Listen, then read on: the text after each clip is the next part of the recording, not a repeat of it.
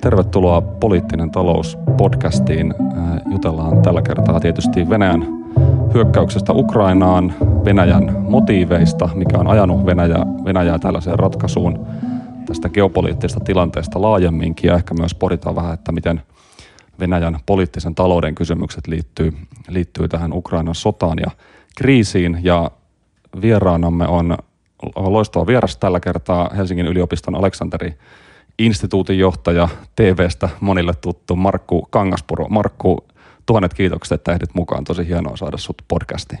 Kiva olla täällä. Kiitos vaan kutsusta.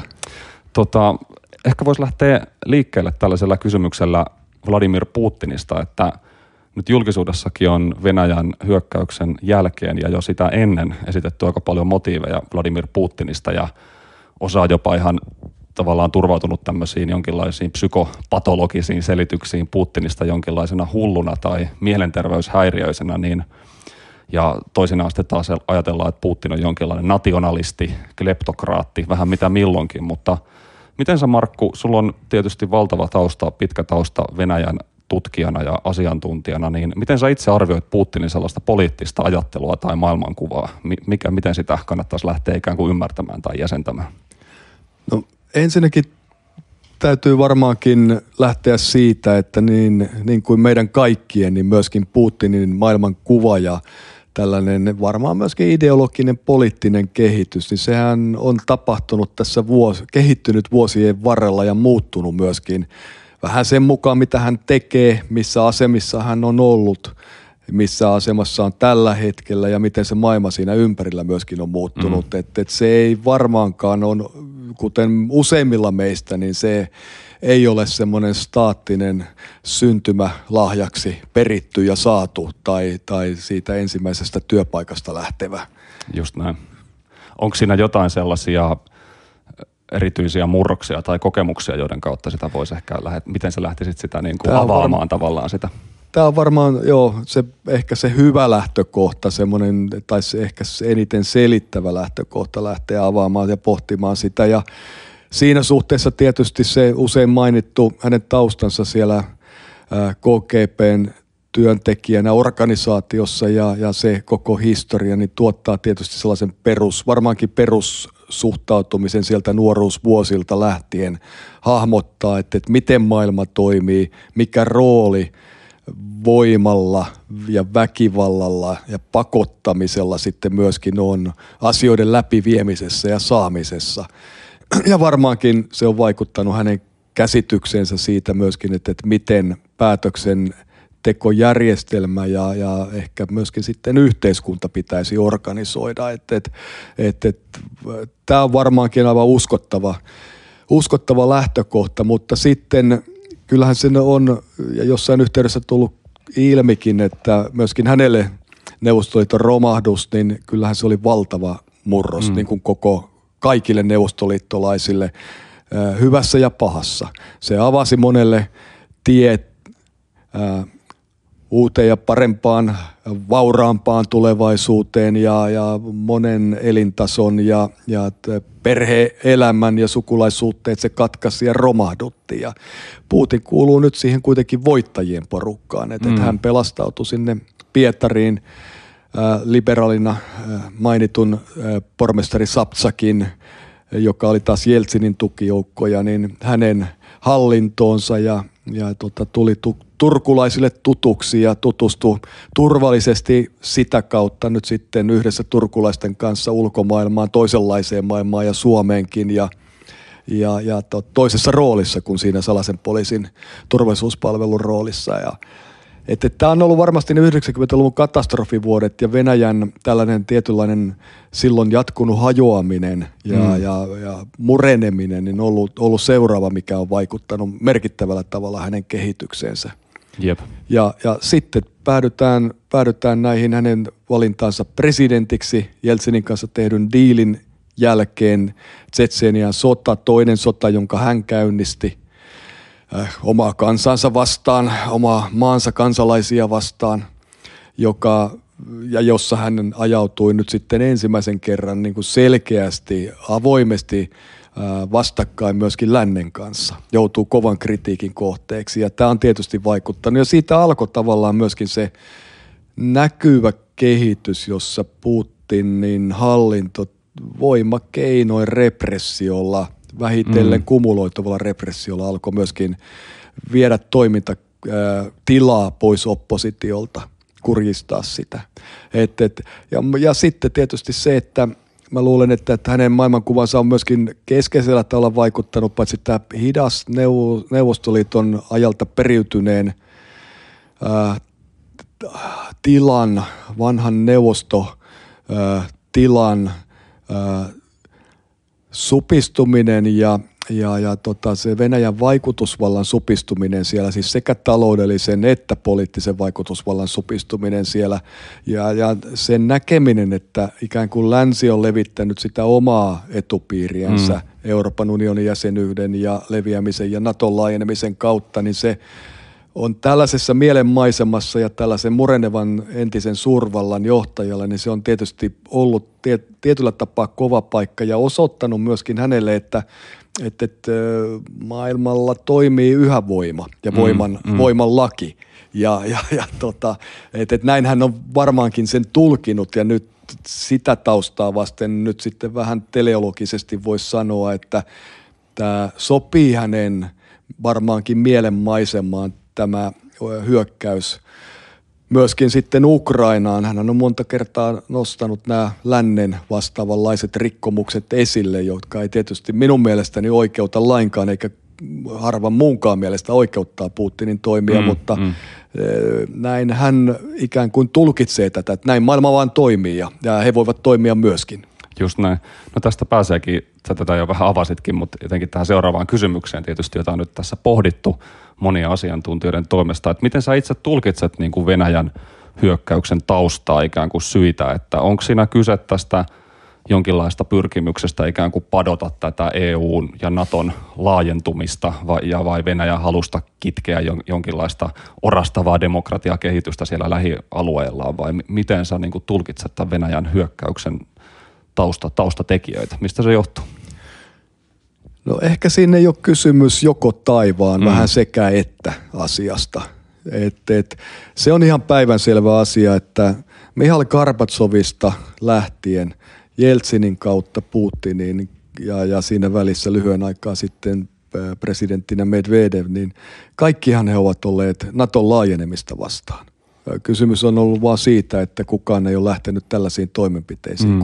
kuin Putin. Putin ensimmäisen kerran tosiasiassa niin omalla ulostulollaan vaikutti merkittävästi Naton laajenemisen pysähtymisen siihen, että Ukrainaa ja Georgiaa ei hyväksytty Naton jäseneksi 2007 Naton huippukokouksessa, Bukarestin huippukokouksessa. Hän käytti siis sen tunnetun puheen Münchenin rauhankonfer- äh, turvallisuuskonferenssissa ja, ja tota sen jälkeen useampaan kertaa, jos hän totesi, että tässä kulkee Venäjän punainen viiva, että et, äh, Euroopan vakaus horjuu ja he ryhtyvät sotilaallisiin poliittisiin vastatoimiin, jos nämä kaksi maata hyväksytään ja sehän johti siihen, että, että tuota, äh, Naton eurooppalaiset jäsenvaltiot pysäyttivät sen etenemisprosessin. Yhdysvallat pyrki ajamaan ne sisään ja eurooppalaiset totesivat, että se horjuttaa vakautta ja vakautta ja tuota, lisää sotilaisia jännitteitä.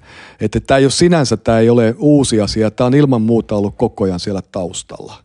E, sitä ei voi kieltää. Toinen seikka, mikä kävi sitten Maidanin yhteydessä tietysti ilmi, oli se, että että, että kun Euroopan unioni ja Venäjä ikään kuin törmäsivät tässä etupiiriensä vetämisessä –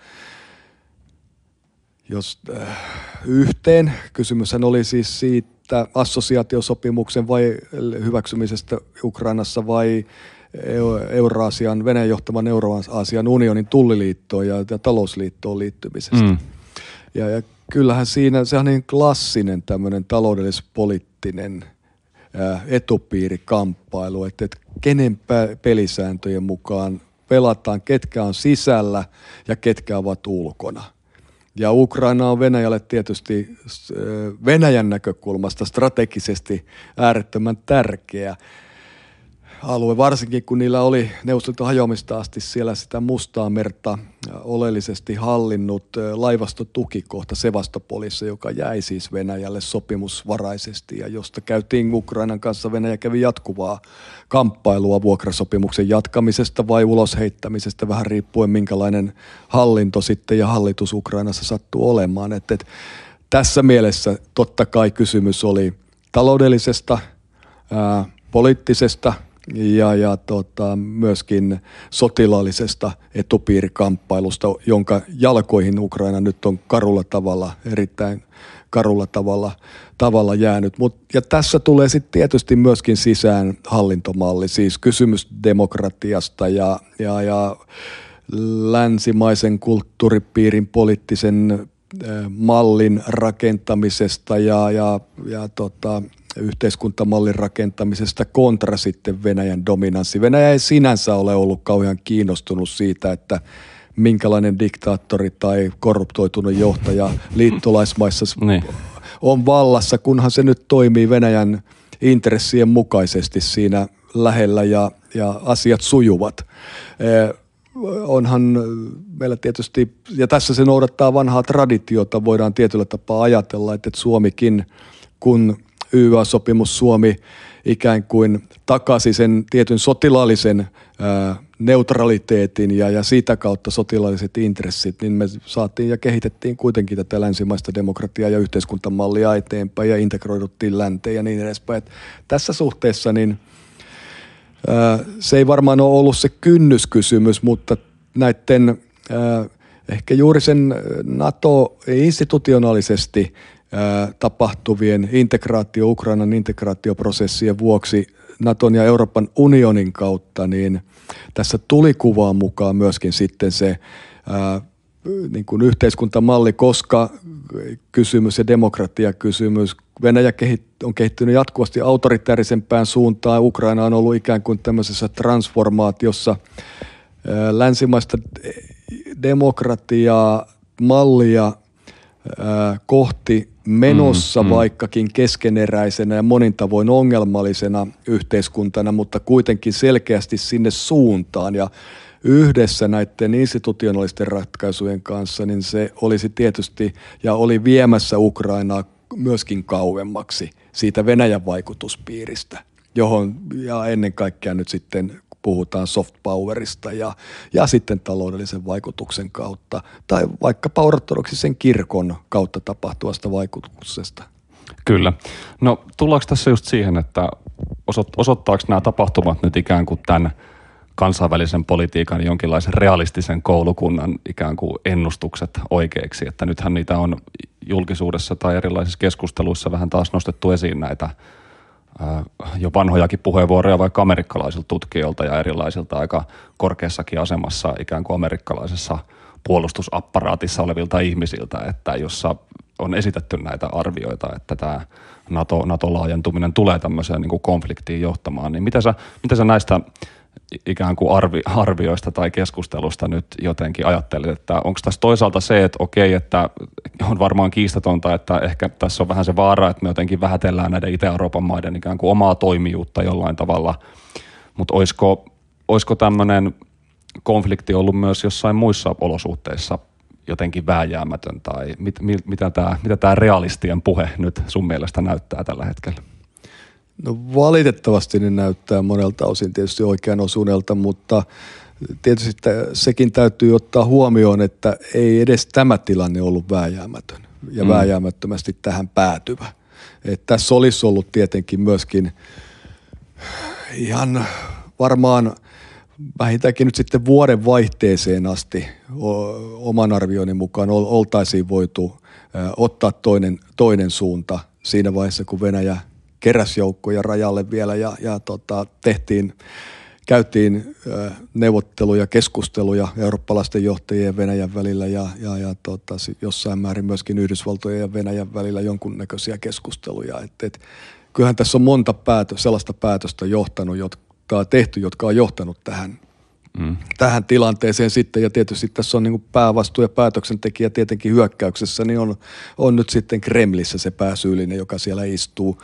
Eikä sekään olisi ollut vääjäämätön minkään luonnonlakien mukaan, että Putinin näin täytyi tehdä. Mm, oli mm. päivän selvä asia ja kyllä sen varmaankin jopa venäläisestä elitistä suurin osa ymmärtää, että ei, ei Ukraina nyt ollut ö, lähiaikoina NATOon liittymässä, liittymässä että tota, se ei, ei ollut sillä tavalla päivän päälle myöskään se kysymyksen ratkaisu, mutta tähän varmaan vaikutti nyt sitten monet ehkä jopa myöskin Putinin henkilöön liittyvät, liittyvät ja hänen sitä kautta hänen mielen maisemaansa ja, ja tällaisen maailman hahmottamisesta johtuvat arviot, arviot jotka, jossa tähän päädyttiin. Se taas, että jos ei oltaisi menty ikään kuin näiden, näiden tota geopolitiikan kovien mallien mukaisesti ja NATO ei olisi laajentunut, olisiko sitten päädytty kuitenkin samanlaiseen tilanteeseen, jos oltaisiin kokeiltu toisenlaisia ratkaisuja. Sitähän me emme voi tietää, mm, mutta, mm. mutta tota niin, nythän tämä mun näkemyksen mukaan tämä tilanne, kun täytyy vielä toistaa, että totta kai Putin on tässä se rikollinen hyökkäjä, mutta että tämä tilanne vaan osoittaa kyllä sitä, että, tällainen – sotilaalliseen pelotteen, peru, pelotteeseen perustuva Euroopan turvallisuusjärjestelmä, niin sehän tässä on niin laajassa mittakaavassa, isommassa kuvassa, niin epäonnistunut nyt. Se on, se on, se on sen niin kuin yhteinen tragedia, jo, josta nyt kyllä maksaa sitten valitettavasti koko Eurooppa myöskin. myöskin että tota,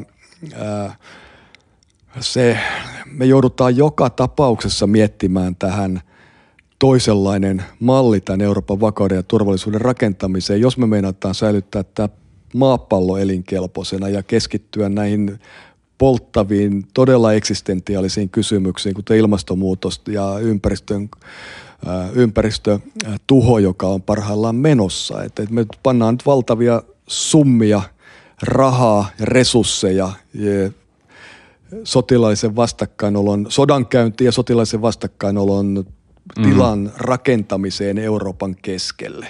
Ja, ja tässä suhteessa niin voisi ajatella kyllä, että, nyt olisi korkea aika myöskin miettiä uusiksi tämä Euroopan turvallisuusratkaisu. Ja tässä ehkä pitää nyt palata siihen, mitä presidentti Niinistö ehdotti hieman ennen, ennen tämän sodan syttymistä siitä Helsingin henkeen palaamisesta ja, ja sen tapaisesta niin kuin ajattelutavan edistämisestä ja, ja myöskin siitä eurooppalaisen turvallisuuskonferenssi etyin ehkä juhlakokouksen tyyppisen tapahtuman järjestämisestä, jossa pureuduttaisiin nyt näihin kiistämättä ongelmallisiin kovan turvallisuuden kysymyksiin politiikan keinoin. Millainen tällainen, sä oot puhunut tästä, nyt äänitetään tämä torstaina, ei anteeksi keskiviikkona 16. päivää eilen, eilen tiistaina esitetään sama argumentin tuossa Yleisradion A-studiossa ja puhuit niin ikään tästä, tästä eurooppalaisen turvallisuusarkkitehtuurin epäonnistumisesta, niin millainen tämä järjestely voisi olla ja millainen voisi olla ikään kuin semmoinen järjestely, joka yhtäältä ikään kuin huomioisi tämän Venäjän jollain tavalla näkökulman tai intressin tai ottaisi se huomioon. Se on varmaan realistista ajatella, että asia on jotenkin, jotenkin se otettava huomioon niin, niin ehkä ikävältä, kun se saattaa monesta, monesta kuulostaakin, mutta sen sen faktan kanssa on kuitenkin elettävä ja toisaalta sitten niin toisenlaiset kysymykset, niin kuin hyvin viittasit tämmöisiin hyvin eksistentiaalisiin kysymyksiin ihan maapallon, maapallon tulevaisuuden kannalta ja sitten tietysti Venäjän rajanaapureiden suvereniteetin ja koskemattomuuden, niin millainen tällainen turva, minkälaista elementtiä varaan tämmöinen arkkitehtuuri voisi ö, syntyä tai rakentua? No realismia varmaan on, että se heittäytymättä kauhean idealistiksi, niin tota, on se vaikka kaikkea hyvää toivoisikin ja parasta mm. mahdollista, niin että, että kyllä tässä pienin askelin mennään ja tässä nyt väistämättä tapahtuu sellainen äh, periodi, tulee sellainen periodi, jossa, jossa tota, tämä sotilaallinen voima ja vastavoima puhuvat ja, ja ne hallitsevat tätä kenttää, mutta, mutta se pidempi perspektiivi 20-40 vuotta tästä, 20-40 vuotta eteenpäin, niin se pitäisi olla se perspektiivi, jolla me maailmaa katsotaan ja hahmotetaan, koska se on myöskin se ajankohta, aika jana, jolloin meidän pitäisi ratkaista nämä eksistentiaaliset maapalloa koskevat kysymykset. Ja ne nyt kulkee kyllä aika tavalla käsi kädessä. Ja silloin se tarkoittaa sitä, että jos me halutaan, ja halutaan niin päästä tästä ja monessa mielessä järjettömästä – asevaraisen turvallisuuden resurssihukasta eroon, tuhlauksesta eroon ja toistemme uhkaamisesta sitten myöskin sillä toisella eksistentiaalisella tuho, tuhon kuvalla, eli ydinsodan syttymisellä, mm, mm. niin silloinhan se tarkoittaa loogisesti sitä, että meidän pitäisi aloittaa nyt, kuten kylmän sodan aikanakin jouduttiin aloittamaan, niin edes tietynlaisten aseiden rajoitussopimusten ää, solmimisesta, hakemisesta, jotka voisivat jatkua sitten aseiden riisuntaa edistävillä sopimuksilla, jotka voisivat lisätä sitä luottamusta sitten siitä, että vastapuoleksi koettu ja määritelty toimija ei käytä sotilaallista ylivoimaa toisen uhkaamiseen, ei pienempien naapureiden sekä isompien liittoumien eikä, eikä, eikä sitten päinvastoin, jolloin suljettaisiin vähitellen se sotilaallisen voiman, voiman momentum tästä kansainvälisten suhteiden ja Euroopan välisten suhteiden järjestämisestä ja, ja hoitamisesta loppujen lopuksi kokonaan ulos, mutta ensi vaiheessa nyt sitten sanotaan vaikka seuraavan 40 vuoden aikana, niin sen merkitys pienenisi puol- edes puolella, joka vastaavasti tarkoittaisi sitä, että politiikan ja diplomatian laajasti ottaen kulttuurin ja ihmisten välisen vuorovaikutuksen toiminta-ala ja liikkumatila laajenis, mm. joka olisi ehdottomasti meille kaikille ihmisille, mutta että myöskin erityisesti pienille valtioille ainoa järkevä ja, ja hyvä kehitystie se toinen vaihtoehto taas sitten, että sotilaallinen voima ja voimapolitiikka puhuu, niin tarkoittaa, että vahvimpien sotilasvaltojen kenraalit puhuu pienten yli. Mm, ja, mm. ja sitäkin me ollaan nähty historiassa ja, ja tota, sitä, sitä kohti me nyt ollaan menossa. Kyllä. Miten sitten, miten, sä, miten tämä niin Euroopan tämmöinen jotenkin sotilasturvallisuuskysymys, että se on kuitenkin ollut sen NATO ää, option, kuten Suomella, tai sitten NATOon liittymisen varassa, ja Eurooppa on tavallaan ehkä halunnutkin jättää sen omista historiallisista syistään tavallaan viime kädessä Pohjois-Amerikan tai Yhdysvaltojen hoidettavaksi tämän NATO-liittouman kautta, niin miten ikään kuin eurooppalaisten tätä kysymystä pitäisi nyt tästä näkökulmasta hahmottaa uudestaan, että onko, onko Euroopassa mietittävä jonkinlaista tämän niin kuin itsenäisen puolustuksen, jonkinlaisen eurooppalaisen puolustusyhteisön tiivistämistä ja miten se toisaalta liittyy ehkä tämmöiseen laajempaan kysymykseen tästä uudesta turva-arkkitehtuurista tai tämmöistä diplomaatti, kansainvälisen diplomatian jonkinlaista uusista nuoteista, kuten tuossa hyvin äsken kuvasit. No, semmoinen varmaan eurooppalaista näkökulmasta tiekartta siihen uuden tilanteen rakentamiseen tarvitaan ehdottomasti. Öö, se peruskysymys on se, että nyt puhutaan nimenomaan Euroopan turvallisuudesta ja tulevaisuudesta. Että, että tästä nykyisestä tilanteesta, jo tästä Ukrainassa käyttävässä sodasta, niin ne häviäjät löytyy, me tiedetään ihan varmasti, ne on ennen kaikkea Ukraina, ukrainalaiset. Toinen häviäjä tulee olemaan Venäjä, mutta sitten se kolmas häviäjä tulee olemaan sitten koko Eurooppa monella mm, tapaa. Mm. Jo pelkästään sen, että sen globaali painoarvo tulee tässä laskemaan kilpailukyvyn menetyksen ja, ja poliittisen painoarvon laskun myötä. Ja ne voittajat vähiten kärsivät ja suhteellisesta tilanteen muutoksesta niin johtuen niin voittajat tulee olemaan sitten Aasia, kiinalaiset ja Yhdysvallat, joita tämä tilanne ei juurikaan noin ainakaan taloudellisesti ja poliittisessa mielessä juurikaan kolhase. Ja siinä mielessä niin Euroopan itsenäisen roolin rakentaminen niin kuin tietyllä tapaa aika – itsekkäästikin olisi tarve ajatella ja miettiä se, että, että miten se rakennetaan, niin olisi aivan, aivan välttämätöntä. Me ei päästä eroon tietenkään siitä, että, että, että NATO on yksi toimija ja Yhdys, siinä Yhdysvallat johtavana valtiona jo ihan pelkästään sen vuoksi, että Yhdysvaltojen ja Venäjän ydinase enemmän tai vähemmän pariteetti on semmoinen seikka, joka sitoo tämän tilanteen tiettyihin paaluihin kiinni. Ja, ja se on yksi seikka, josta meidän kaikkien vielä voimassakin olevien ydinaseiden rajoitusta koskevien sopimusten, joihin liittyy myöskin ydinaseen riisunnan aloittaminen, niin siinä pitäisi päästä eteenpäin ja meidän pitäisi päästä tästä, tästä tota, vähitellen tästä ydinasepelotteesta mm, pelotteesta mm. vähintäänkin lieventää sitä sekä sopimusvaraisesti että ydinaseriisuntaa aloittamalla ero, joka myöskin pienentäisi sitä äh, ikään kuin roolia, joka näillä ydinasevalloilla äh, on, on tässä tilanteessa. Ja, ja tota, äh, se tavallaan niin kuin positiivisen kehityksen ja sitä kautta syntyvän luottamusta lisäävän, lisäävä kierre voisi synnyttää sen mahdollisuuden myöskin sitten se, että, että myöskin jälleen realistisesti ajatellen, niin ehkä se sotilasliitto Natonkin sotilallinen rooli taas alkaisi pienentyä ja sitä asia alkaisi transformoitua enemmän poliittiseen suuntaan, poliittisen keskustelukerhon ja, ja tämmöisen turvallisuusunionin pohdiskelun suuntaan, jossa sitten jossakin hamassa tulevaisuudessa, en tiedä päästäänkö sitten siihen, että Ety ja sen kaltaiset järjestelyt ja sopimusjärjestelmät voisi sen korvata vai ei, mutta jos joka tapauksessa päästäisiin tilanteeseen, että sopimusjärjestelyn ja luottamusta lisäävin toimin päästään niin tilanteeseen, jossa Venäjä olisi 15 vuoden kuluttua johon mennessä muuten Putinista on jo aika ainakin presidenttinä jättänyt, olisi integroitunut tähän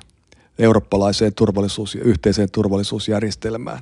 Mutta samallahan me joudutaan miettimään näistä ratkaisuja pohdittaessa sitä, että mikä on Euroopan paikka tässä nyt Yhdysvaltojen ja Kiinan luomassa globaalissa mm, mm. järjestelmässä. Ja, ja nyt me heikennetään, tämä tilanne heikkenee meidän osalta, meidän painoarvo pienenee tässä. Et, et, se, on, se on yksi iso ongelma, jos ajatellaan meidän omaakin tulevaisuutta. Ja sitten kun sit meidän on tietysti viisasta ajatella, kun Venäjä tässä on se ongelma. Meidän on viisasta ajatella, että, että, että miten me rakennetaan se tilan, tilanne sitten, jossa Putin jossain vaiheessa väistyy. Hän on nyt 70 ja vaikea ajatella, että kovin paljon päälle 80 vaikka minkälainen repressiokoneisto olisi, niin pystyisi enää presidenttinä toimimaan.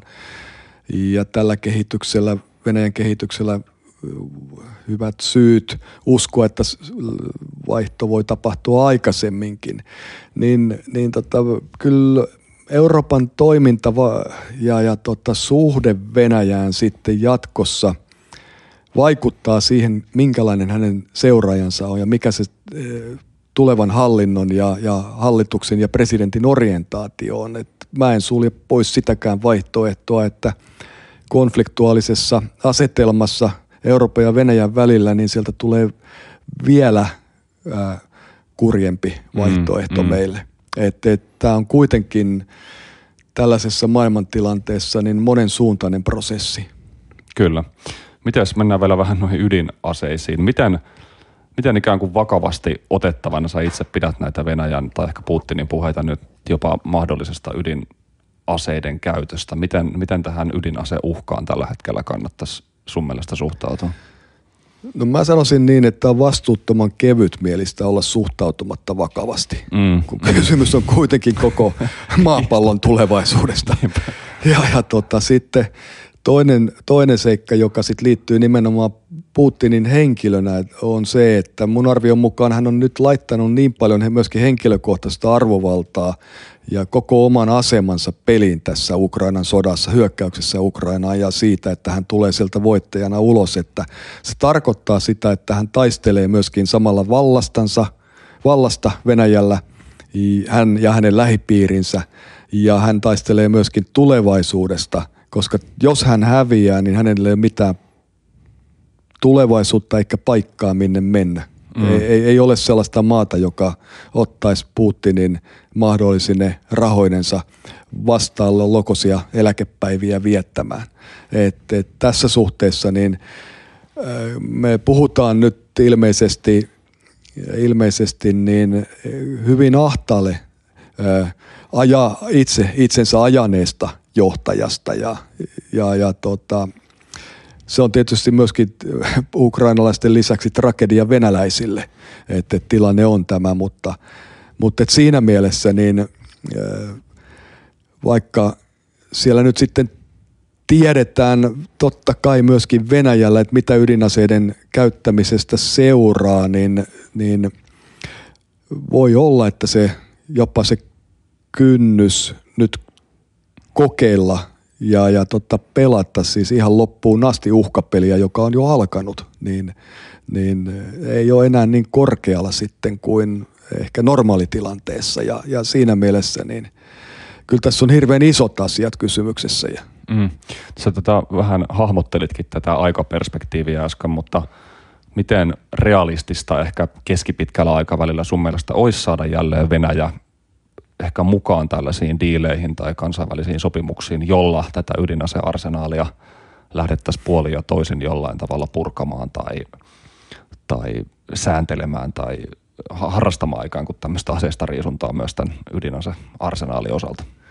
Just tässä tilanteessa, kun sota on käynnissä ja Venäjä on hyökkäämässä eh, vasta aloitettu muutamia päiviä tai ehkä nyt viikko sitten alustunnustelut rauhansopimuksen ja aselevon solmimiseksi Ukraina ja Venäjän välillä, niin on kauhean vaikea sanoa, kun emme vielä tiedä, että minkälaisena Eurooppa tulee mm, mm. ulos mm. sitten tästä, tästä tilanteesta. E, emme tiedä edes, minkälainen rauhansopimus sieltä on sitten mahdollisesti tulossa ja, ja kestää, tapahtuuko se nyt sitten tämän prosessin aikana vai käydäänkö tässä vielä, vielä nyt sitten sotatoimien kasvattamisen vaihe, hyökkäy, hyökkäyskoneiston lisäämisen vaihe, suora hyökkäys Kiovaan, pommit, massapommitukset ja muut tällaiset suuren tragedian aiheuttavat, aiheuttavat sotatoimet. Vai, vai päästäisikö tästä nyt sitten nopeammin, nopeammin ulos, että, että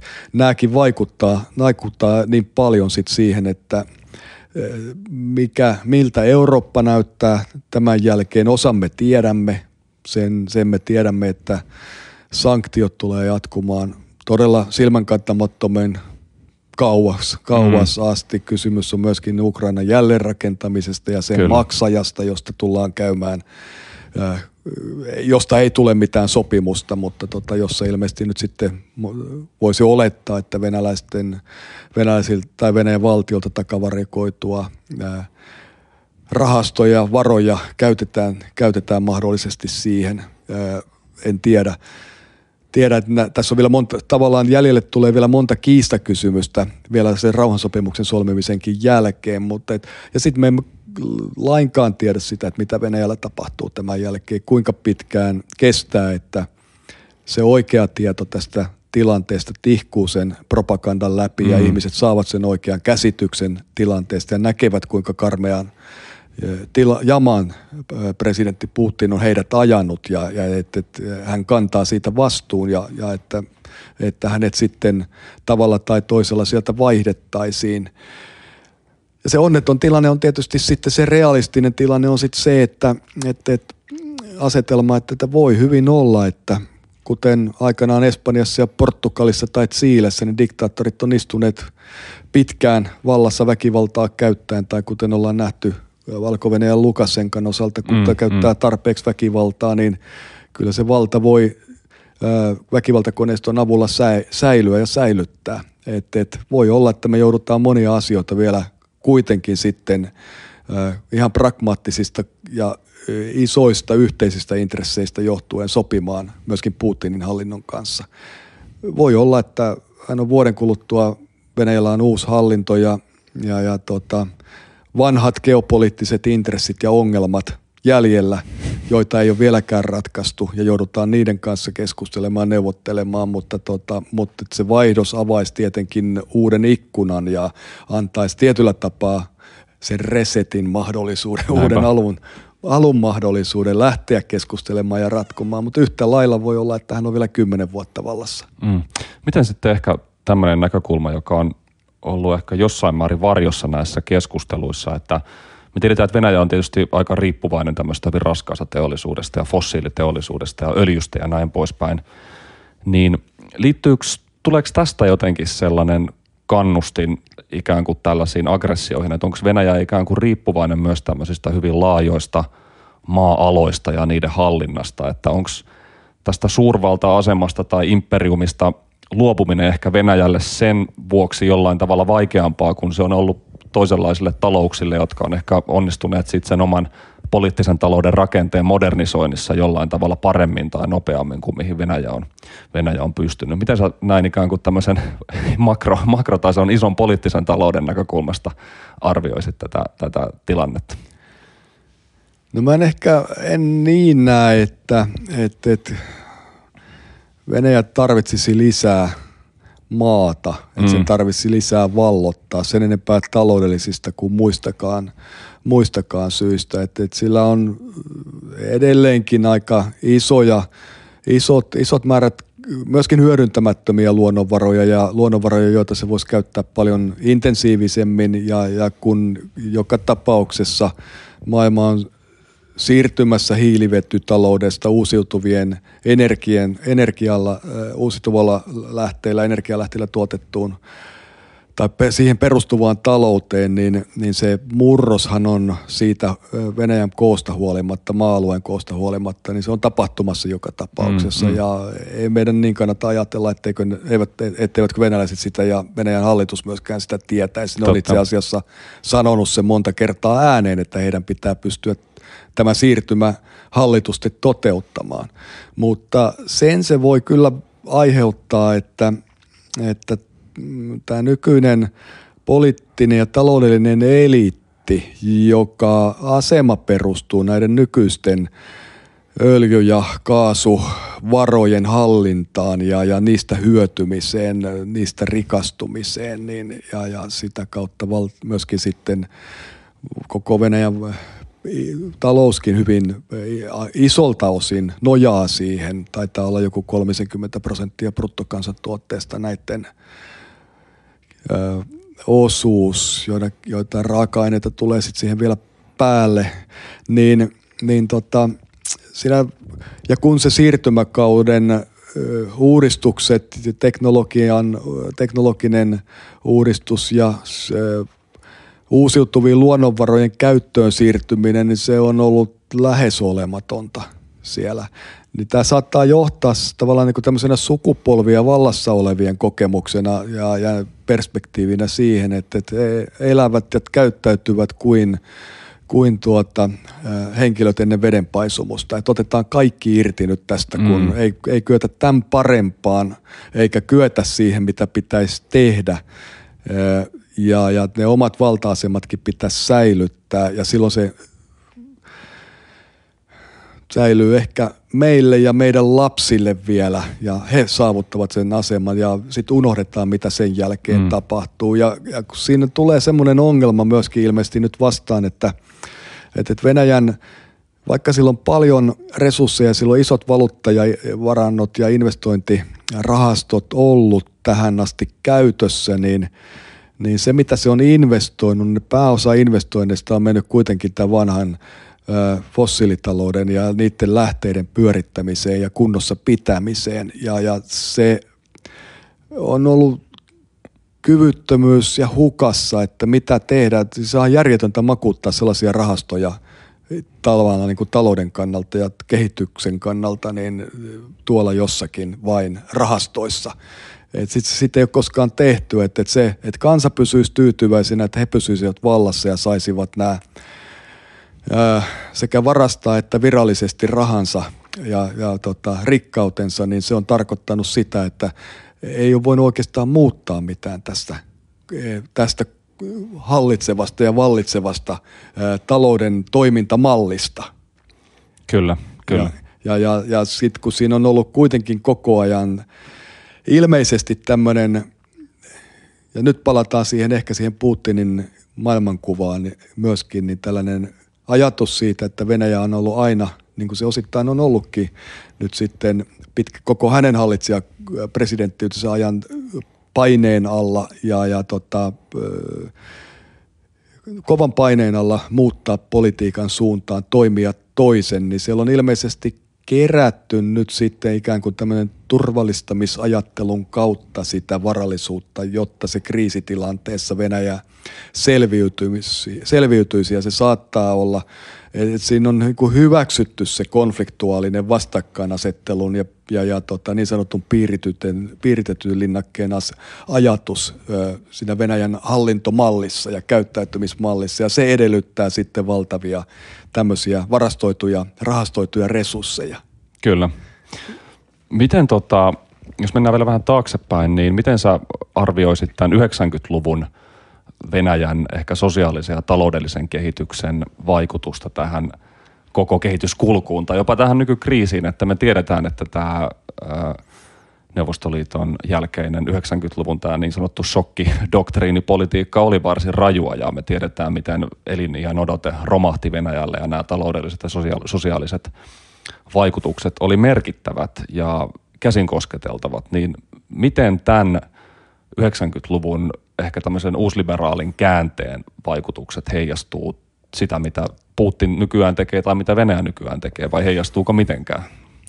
No kyllä se ainakin kahdella tavalla heijastuu siihen. Että toinen on se, että Putinin presidenttiyden ensimmäiset vuodet olivat ne, jolloin Putinin kansansuosio rakennettiin – sehän ei johtunut pelkästään tai edes välttämättä pääosin Putinista ja hänen politiikastaan, vaan, vaan tota, no ehkä osittain politiikasta, vaan, vaan si, e, mutta ennen kaikkea siitä, että kuten muistetaan, niin globaali talous päätyi hirveän pitkään put, nousukauden putkeen, joka nosti energian hinnat sieltä sieltä tota pohjalta aivan pilviin. Ja, ja se tarkoitti sitä, että että Putinin aikana Venäjän, e, jonka talous oli pienentynyt sitten Neuvostoliiton ajasta, niin noin 50 prosenttia bruttokansantuotteeltaan, niin niiden ei tarvinnut tehdä, tehdä oikeastaan mitään muuta kuin ottaa se neuvostoaikainen kapasiteetti käyttöön ja ruveta vähän kunnostamaan ja investoimaan, että ne sai sen liikkeelle, sen nousubuumin mm, siinä. Mm.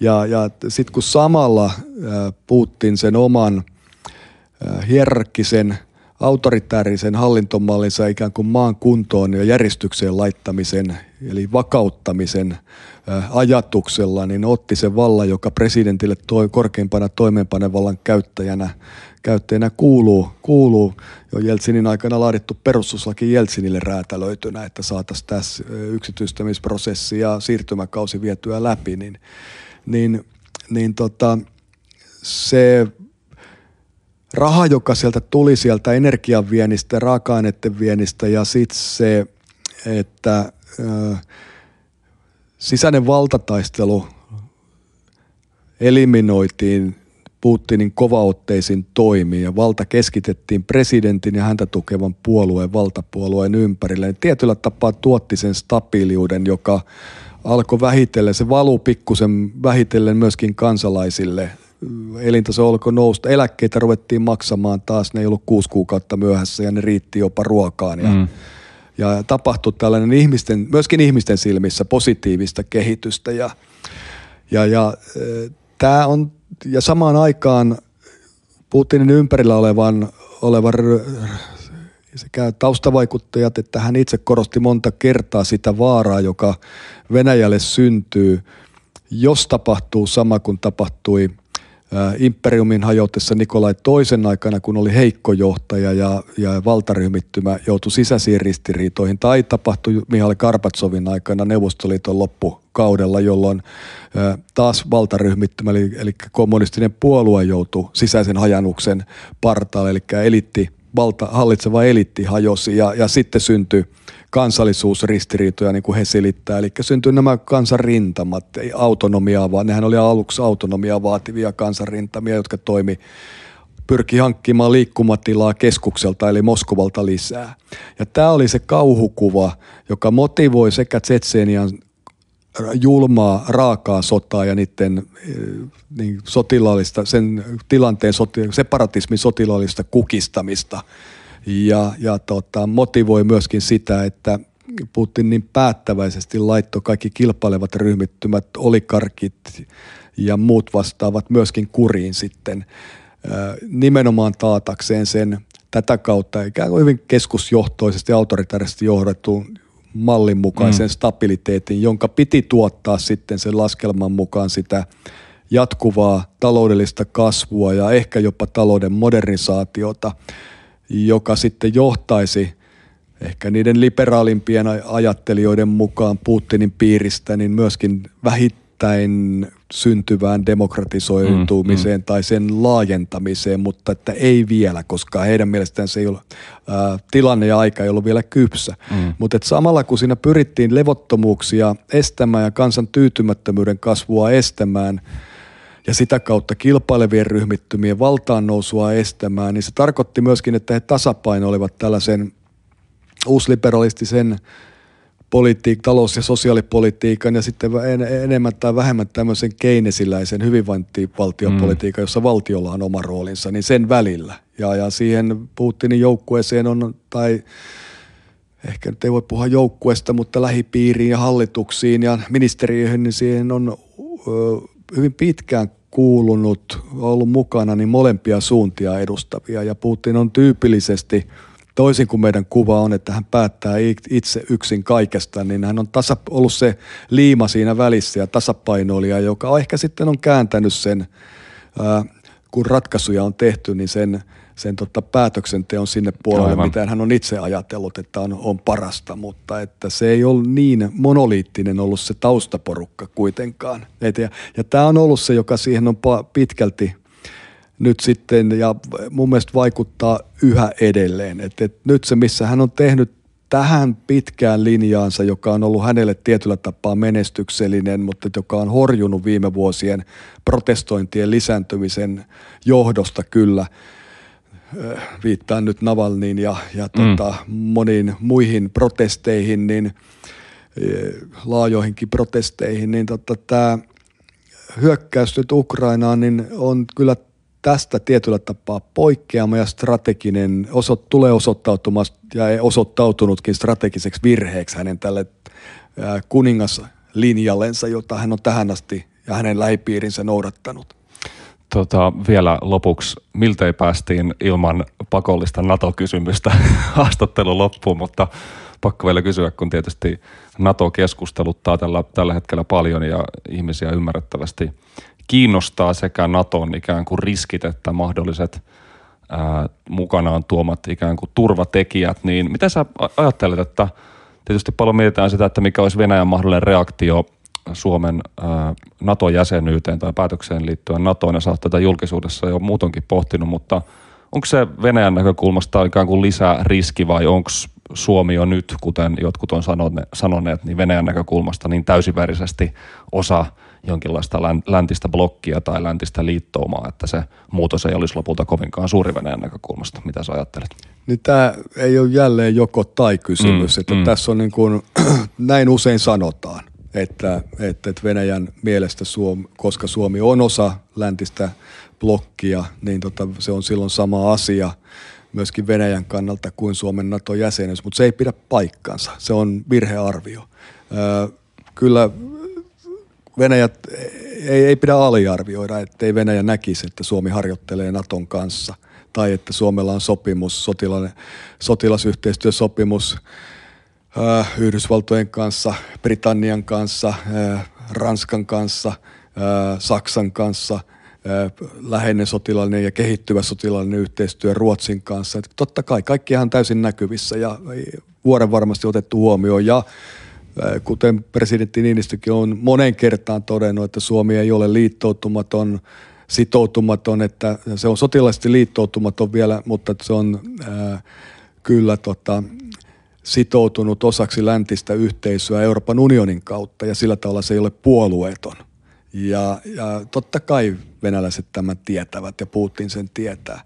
Mutta sitten kannattaa muistaa, että se mikä se ero tässä on, Venäjän näkökulmasta ja miksi Venäjä siitä puhuu, niin on se, että, että, että ensinnäkin, ää, tai sanotaan nyt vielä, että, että miksi Venäjä tekee, mikä osoittaa myöskin sitä, että Venäjä osaa tehdä tai on tehnyt tässä eron, on se, että, että kyllä meidän itäraja tuolla Venäjän puolella, niin se on lähes yhtä tyhjä tosiasiallisesti siitä sotilaallisesta ää, voimasta, joukoista, kun se oli kylmän sodan päättymisen jälkeen. Et ei ne ole lisännyt sitä sotilaista voimaa meitä mm. vastaan.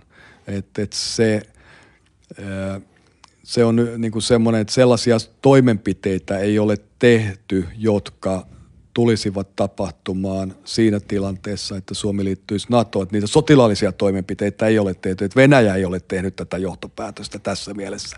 No sitten jos Suomi liittyy NATOon, niin me ollaan silloin osa NATOn ydinase sateenvarjoa, osa, osa sitä ydinasepolitiikkaa ja silloin se on globaali strateginen kysymys Venäjälle. Me sitoudutaan silloin Venäjän näkökulmasta sellaiseen sotilasliittoumaan, sotilasliittoon, joka, joka tota, vaikuttaa niiden stra- ydinaseiden kautta niiden strategiseen turvallisuuteen. Ja tota, sitä me ei päästä millään selityksellä tietenkään karkuun mm. itsekään, että, että se on aika iso sekä arvovalinta että, että sitten tulevaisuuteen katsova valinta. Ja sitten tietysti se tunnettu viisi pykälä siellä turvatakuista, niin siinä on kaksi puolta. Se turvatakuut on ensinnäkin tietysti ne jokainen maa päättää, minkälaista apua sitten annetaan, että, sitä tulee, mutta tota, minkälaista tulee, silloin me joudutaan kysymään, että ja jout, tulee väistämättä esiinkin kysymys, että eikö me nyt luoteta näihin meidän jo sel- solmimiin sopimuksiin, sotilasyhteistyöjärjestelyihin ja niihin lupauksiin, joita on tullut sitten sekä Britanniasta että Yhdysvalloista että muualta, että, että meillä on, että, että me saadaan apua ja että meillä, meillä tota, meitä tuetaan ja, ja niin edespäin kuten Washingtonin lähettiläs Mikko Hautala totesi tuossa no Hesarin haastattelussa, niin myöskin esimerkiksi Yhdysvaltojen apu, se on kongressin mm. päätöksen mm. takana ja kyllä ne katsoo, niin kuin hyvin tiedetään, niin ihan ensimmäisenä kuitenkin sen Yhdysvaltojen edun. Ja kyllä siinä sitten Venäjän suhteen mietitään ihan samalla tavalla kuin Ukrainan pyynnössä sulkea niiden ilmatila Naton toimesta, että tota, et, et ja jos mietittäisiin Suomen avustamista ja sitä, että minkälaista apua tarjotaan, että, että siinä on kuitenkin vastapuolella se ydinasevalta, jolla on ulottuu ohjuksinensa, ydinohjuksinensa sinne myöskin Amerikan mantereella, puhumattakaan nyt sitten Euroopan mm, mm. pääkaupunkeja. Että siinä on se, ja sitten se sopimusvarainen liittyminen sotilasliittoon tarkoittaa avun vastaanottamisen mahdollisuutta siten kuin muut sitten päättävät ja katsovat mahdolliseksi antaa, niin tietysti sitä, että silloin ollaan sitouduttu tarjoamaan automaattisesti myöskin sitä jonkun tason apua. Ja sitten se sitoo meidät aika globaaliin kontekstiin tietenkin. että siellä tulee sitten koko lähi Turkki, kaikki ne ongelminensa ja ja suurvaltojen väliset suhteet, joissa silloin puhuvat suurvallat, ei, ei pienemmät jäsenvaltiot silloin tietenkään, tietenkään että, että tarkoitan nyt sitten Yhdysvallat ja Venäjä suoraan tietystä asioista, jossa, johon muilla ei juurikaan ole sanomista.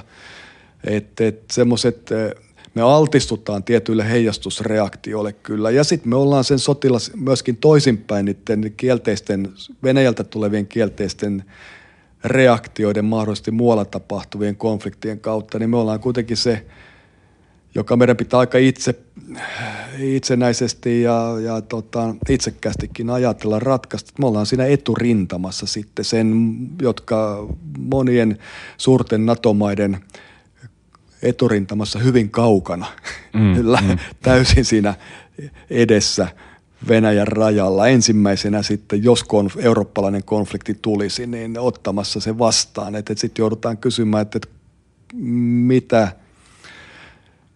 puolustettavaa ja kuinka paljon siinä vähän riippuu, minkälainen sota käydään, niin sitten meistä on enää jäljellä, että vaikka voitettaisikin liittokuntana, niin että, että tässä on niin monenlaisia kysymyksiä, jotka pitäisi ihan vakavasti tämän ensimmäisen ymmärrettävän mm. sekä säikähdyksen että sokin jälkeen, sodan Kyllä. alkamisen sokin jälkeen miettiä. Ja, ja, ja tota, sitten ihan kylmästi katsoa, että mikä lisää meidän omaa turvallisuutta. Et siitähän me puhutaan Suomen turvallisuudesta, ei ideologisesta ratkaisusta eikä varsinaisesta edes identiteettiratkaisusta. Meidän pitäisi olla kasvanut jo niin paljon, että NATO-jäsenyys ei ole enää eurooppalaisuuden mitta meille. Tähän, on, tähän on hyvä lopettaa. Markku Kangaspuro, tosi kiinnostava keskustelu ja kiitos näistä analyyseistä. Tosi hienoa, että ehdit mukaan. Kiitos paljon. Kiitos.